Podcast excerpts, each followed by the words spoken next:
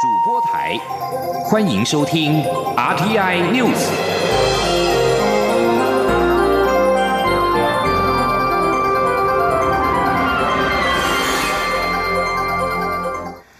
各位好，我是李自立，欢迎收听这一节央广主播台提供给您的 RTI News。远东航空无预警的宣布停飞，神隐一天的董事长张刚维今天出面说明，他强调主要是因为调度资金未到位，造成远航被迫停飞。但是他从来没有说要关掉公司。目前已经有三组投资人愿意在两周内挹注新台币十亿元资金，接下来会向主管机关提出说明，希望争取民航局同意让远航紧速复飞。对此，交通部长林佳龙。下午受访时强调，这起事件造成社会的纷扰，更冲击远航机组人员的心情。因此，针对张刚维身为公司负责人，却说辞反复，他已责成民航局加强监管，同时要求张刚维先善后，其他再依法办理。记者吴丽君的报道。针对远航董座张刚维十三号上午现身记者会，说明远航只是一时资金没有到位，被迫停飞。他并不想停业，也希望资金尽速到位后，民航局能同意远航复飞。对此，交通部长林佳龙下午出席观光局的活动时，受访表示，如果只是停飞，将是远航继今年五月之后第二度无预。警停飞，但是林佳龙也强调，这起事件是因为远航对外发出无张刚维亲笔签名的公告，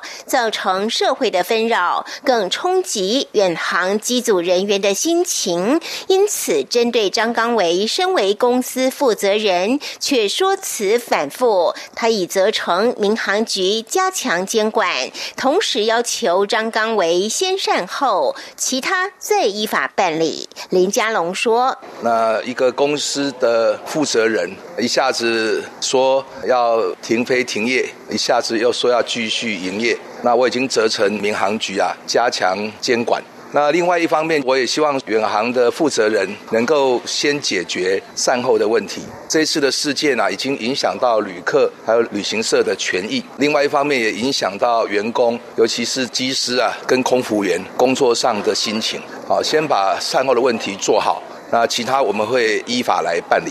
此外，林佳龙也证实，民航局已于十二号发函地检署限制张刚维出境，同时针对远航无预警停飞造成的冲击，依民航法及民航事业单位管理规则，寄出重处新台币三百万元，并予以撤照的处分通知书。民航局也将于十三号下午针对张刚维上午在记者。会的说法进行了解，并开会讨论要如何处分。对此，远航则表示尊重主管机关职权，远航将尽快提出陈诉书，经主管机关许可后恢复正常营运。此外，远航也在十三号下午发出有张刚维亲笔签名的公告，并以电子邮件寄给全体员工。公告内容指出，受到大环境。政治及经济因素影响，公司虽长期营运亏损，但并无大量解雇之情势。中央广播电台记者吴丽君在台北采访报道。针对媒体报道，远航已经在十二号遭交通部民航局撤照，民航局今天澄清，确实在十二号寄出了重处新台币三百万元，并予以撤照的处分通知书。但是，依照行政程序法，远航必须在十八号傍晚五点以前向民航局提出陈述，再由民航局决定是否同意复飞。另一方面，减掉先前已经针对远航资金是否遭掏空展开追查，北检今天晚间也会以被告身份传唤董事长张刚为说明。立法院院会今年三读修正通过《国家情报工作法》，将刺探营业秘密行为纳入情报机关侦防的业务范围，同时也加重涉犯间谍罪的刑度。从事间谍行为最重可处无期徒刑，并可追终身追诉。记者郑林的报道。为符合国家情报工作实务需要，强化国家安全，立法院会十三号三读通过《国家情报工作法》部分条文修正案，进一步完备国家情报法制。三读条文明定，从事间谍行为而泄露或交付涉及情报来源、管道或组织及有关情报人员与情报协助人员身份、行动或通讯安全管制资讯给外国势力、境外敌对势力或其工作人员者，处无期徒刑或十年以上有期徒刑。且追诉期改为终身。参与修法的民进党立委赵天麟说：“更重要的，提高间谍行为的刑度，让居心不良的人犯罪成本能够提高，贺阻并且这个呃遏止泄露情报工作机密的间谍行为。我们这次修法之后，最重可以判到无期徒刑，更将追诉期时效终身的紧箍咒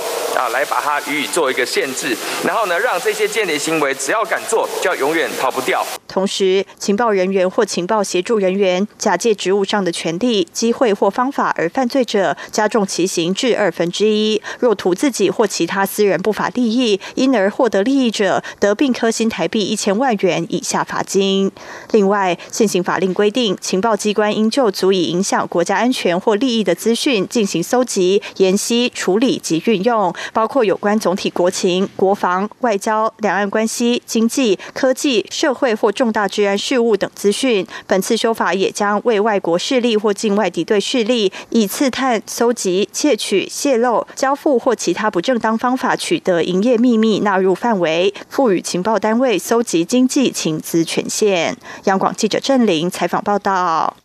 太平洋友邦诺鲁总统安格明率团来台国事访问，两国今天签署了双方政府航空服务协定，未来双方航空协定。可以确定双方的公司可以飞航台湾跟诺鲁之间，有助于拓展双边的国际航线，也有利于我方跟太平洋地区友邦的航网建构。蔡英文总统表示，期待在不久的将来就能够开设两国航线，让台诺关系更加紧密。记者王兆坤的报道。蔡英文总统在会晤诺鲁总统安格明时，首先感谢诺鲁政府对台湾的情谊。长期在国际上大力支持台湾，而台湾有能力也有意愿秉持联合国永续发展目标精神，和地球村的伙伴们互相扶持，朝着让世界更美好的目标前进。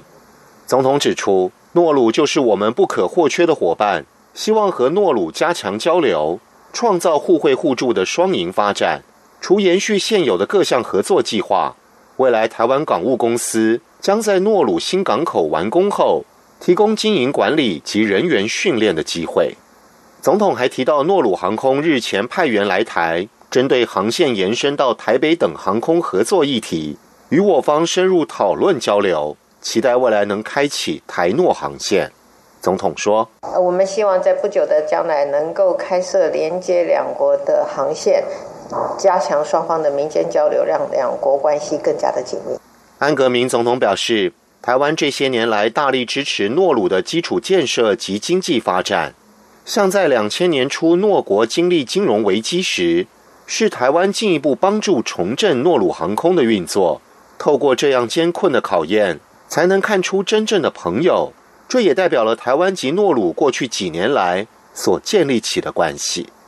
在蔡总统见证下，安格明总统代表该国交通部长。与我交通部长林佳龙签署航空服务协定，未来双方航空公司可飞航台湾与诺鲁间，不仅有助拓展双边国际航线，也有利于我太平洋友邦的航网建构，进一步加强台诺两国经贸文化交流。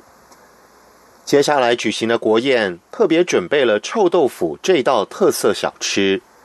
蔡总统表示：“我们今天中午创造了历史。”这是一百年来在总统府建筑物里正式的宴席上第一次有臭豆腐这道菜。总统还说，国宴上是温和版臭豆腐，因为安格明总统有计划造访夜市，届时就可吃到真正版的臭豆腐。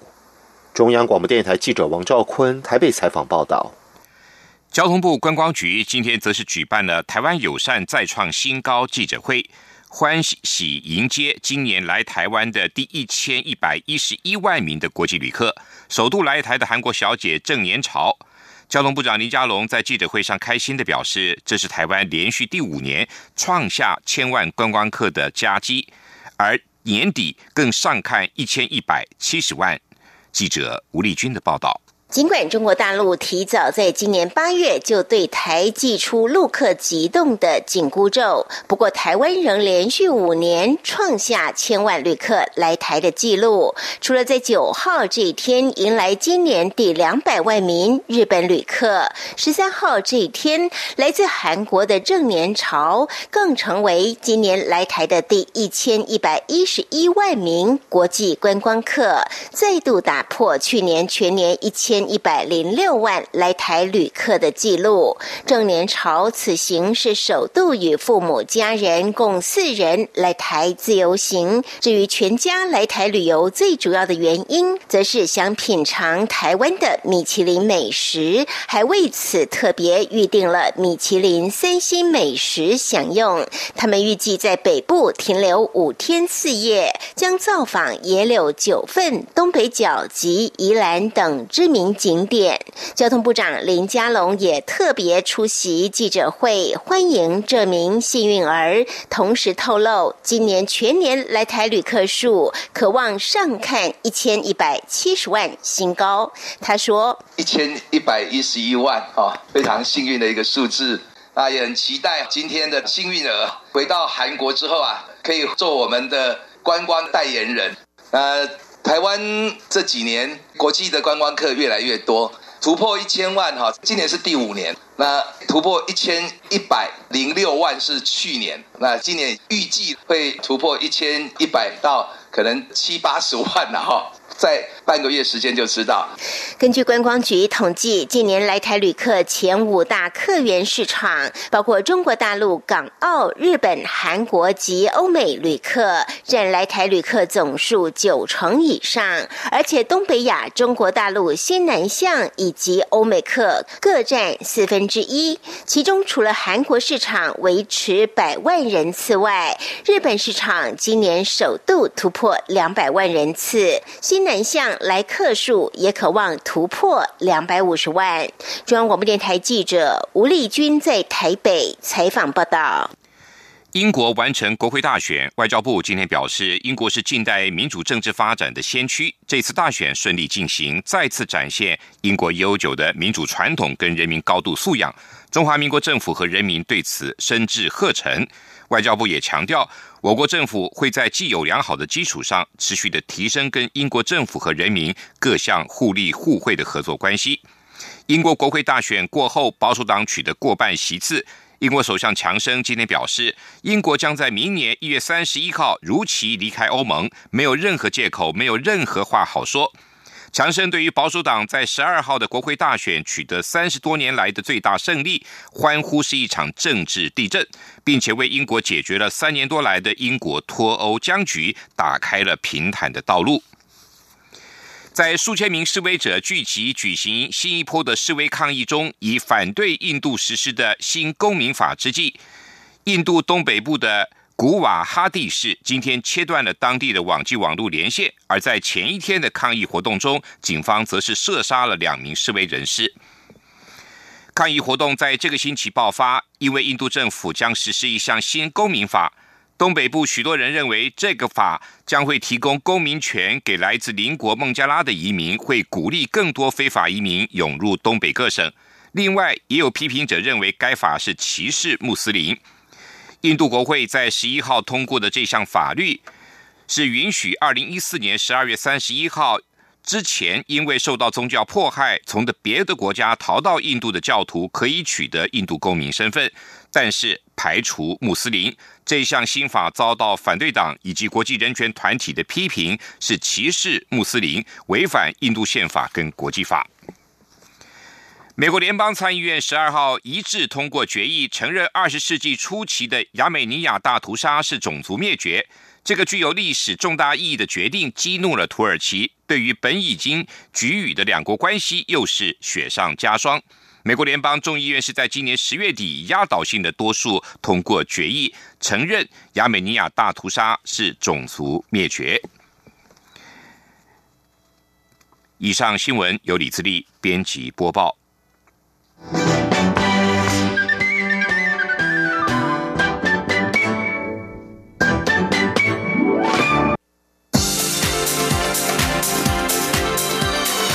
这里是中央广播电台台湾之音，欢迎继续收听新闻。欢迎继续收听新闻。二零二零大选进入最后的倒数，总统、副总统竞选活动将在明天十四号正式起跑。中选会今天举行记者会，提醒媒体、政党跟候选人竞选期间应该遵守的相关规范，并且说明电脑计票跟治安防护的作为。中选会主委李进勇强调，中选会已经提出了具体措施，明年大选应该不会再出现大排长龙的情况，目标是在晚间十点开票完成。记者郑祥云、郑林的报道。中选会十三号公告第十五任总统、副总统选举候选人名单，共有三组候选人，分别为亲民党宋楚瑜及余香、国民党韩国瑜及张善政，以及民进党蔡英文及赖清德。中选会主委李进勇表示，竞选活动期间将自十四号起到明年一月十号止，为期二十八天。李进勇表示，竞选活动期间，每日竞选活动时间自上午七点到下午十点，媒体、政党与候选人都应遵守选罢法相关规。规范，避免触法。民调发布方面，李建勇也提醒相关规则，且投票日前十日至投票时间截止前不得发布民调。那特别在民调的发布方面呢，政党以及任何人从选举公告发布之日起，到投票日十日前所为的有关候选人或者是选举民意调查资料的发布呢，应该要载明负责调查的单位。或者是主持人办理的时间、抽样的方式、母体以及样本数。经费来源以及误差值。对于本次选举开票，中选会强调开票计票过程公开透明，投票日每个投开票所都有政党或候选人推荐的监察员监察投开票过程。中选会也首度在脸书粉丝专业和 YouTube 频道直播计票过程。李建勇向媒体呼吁，希望开票当日媒体报道开票时，能穿插中选会中央选情中心提供的计票数据，让选举计票统计资料更精确。计票资方面，中选会强调，电脑计票系统经专业资安公司测试及行政院资通安全处复查，并进行四次全国性模拟演练，且系统采封闭网路与外部网路实体隔离，只有计票专用、受监控的个人电脑才能登录票数。对于去年九合一大选发生边投票边开票情况，李建勇指出，中选会已提出具体分流措施，包括降低投开票所人数、增设投开票所及圈票。遮屏有信心，明年投票过程不会再大排长龙。李建勇也说，明年选举虽然没有合并公投，但各项选务筹备都以最高标准进行，目标是在一月十一号晚间十点左右完成开票。央广记者郑祥云、郑玲采访报道。另外，国安局今天也表示，从十二月十三号到十二月三十号，将陆续跟各组的总统、副总统候选人进行国安简报。国安局将与各组候选人就我国家安全面临的实况进行意见交流，以彰显民主运作机制，并协助各组候选人了解当前国内外安全情势的发展现况，以共同维护国家安全及国家利益。中选会今天下午也召开委员会议，审议黄世修所提出的“您是否同意核四启封商转发电全国性的公民投票案”。已经达到连署人数的门槛，决议依法公告公投案成立，并且予以编号为第十七案全国性公民投票案。中学会日前公告连署人名册查对结果统计表，符合规定的连署人数为三十万七千九百零三人。至于公投投票的日期，依据公投法第二十三条规定，公投从二零二一年开始每两年举行一次，投票日定在八月的第四个星期六。中选会宣告成案之后，预定将会在二零二一年的八月二十八号举行公民投票。美洲贸易战局势反复，在传出双方有望签署初步协议的消息之后，台北股市今天跳空开高，一度逼近了一万两千点的大关，中场上涨了九十一点，收在一万一千九百二十七点，周线连二红，本周共大涨了三百一十八点。记者谢佳欣的报道。美中贸易谈判进入最后关头，本周随着谈判局势起伏，台股受消息面影响，走势由跌转涨。尤其传出美中双方有望签署协议后，使得美股大涨，激励台股十三号开出高盘。在台积电股价又创新高的趋势下，加权指数距离一万两千点大关一度只剩下十点的距离，但可惜盘中卖压涌现，中场上涨九十一点，收在一万一千九百二十七点，涨幅百。分之零点七七，成交量为新台币一千七百零三点三二亿元，周线大涨三百一十八点，涨幅百分之二点七四，连续两周收红。分析师指出，台股过去两个交易日大涨，主要是受到外资疯狂汇入所致。不过，内资本日出现卖压，未来台股能否站上一万两千点，关键在外资动向。分析师李永年说：“大家都很担心中美贸易谈判谈不成，可是呢，我们的加权指数确实在往上垫高。现在呢，几乎确定可以达成初步的协议了。反而呢，尤其是本土的资金，他们反而是做逢高获利调节的一个动作。”啊那这样子似乎有一点利多出尽的味道，所以我觉得说短线上可能会碰到一些压力了哈。那能不能够再突破一万两千点哈？那可能还要再看外资呢是不是能够持续的在继续的涌入。汇市部分，本周新台币对美元汇率走势持续向上，加上受到美中协议有望签署的激励，外资本日强汇八亿美元，造成新台币盘中狂升二点五角，一度冲高到。三十点一五五元。不过午后投信买盘涌入，收敛升幅，中场收在三十点三一七元，仅升八点九分，新台币来到近一年半的新高。而本周则升值一点八三角，升幅百分之零点六。会议人士预期，随着美中贸易谈判传出好消息，下周新台币应可维持升值走势，但幅度可能不大，端看美中协议到底签不签得成。中央广播电台记者谢嘉欣采访报道。金管会推动监理沙盒，而首例保险监理沙盒的实验在十二月正式的上线。旅游网站西手人手保险公司推出了旅游保险一站式的服务。换句话说，民众在旅游网站的官网上，或者是透过 A P P 软体，就能够直接投保旅平险，不需要再跳转到保险公司的网站。如果这项实验成功，金管会也会修法，开放给所有业者使用。记者陈林信宏的报道。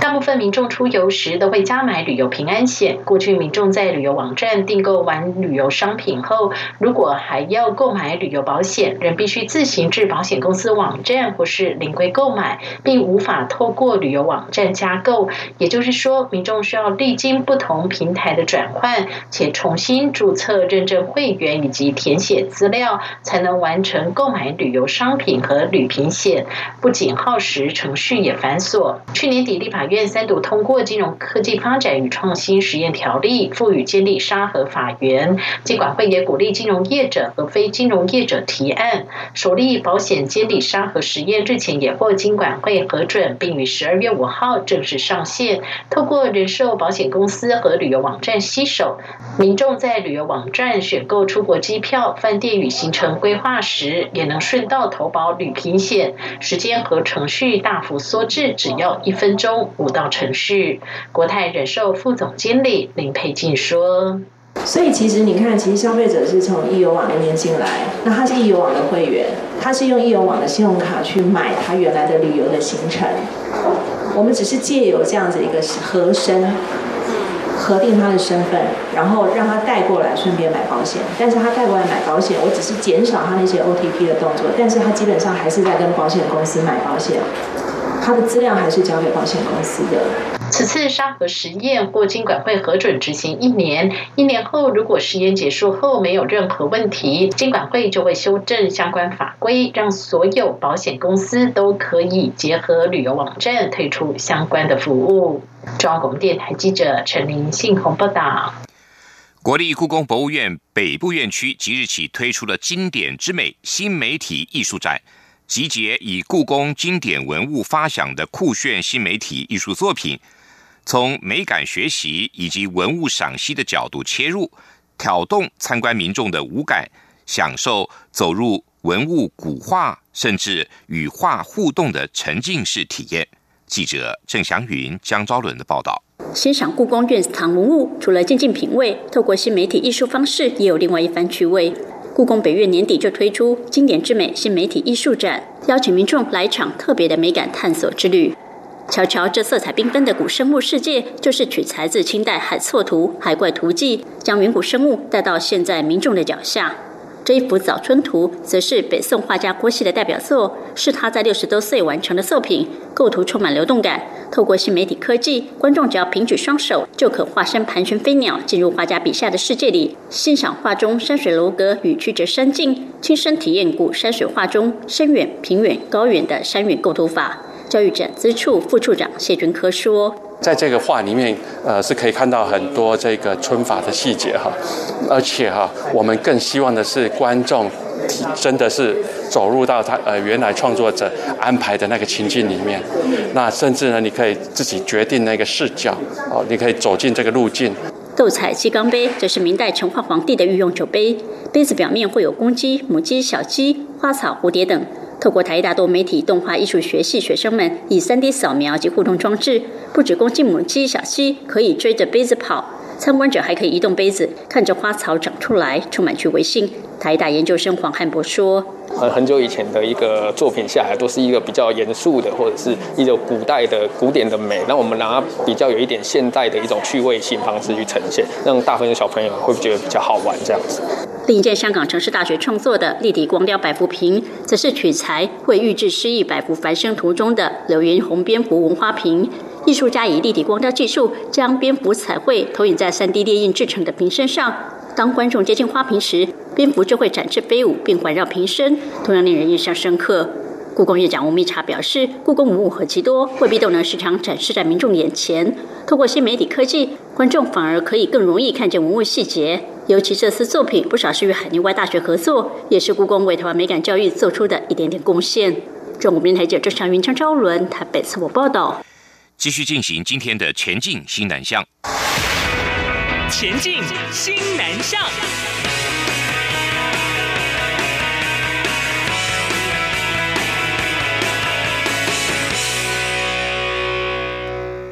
为了吸引更多西南向国家人才来台湾读大学，教育部将扩大产学研硕士班，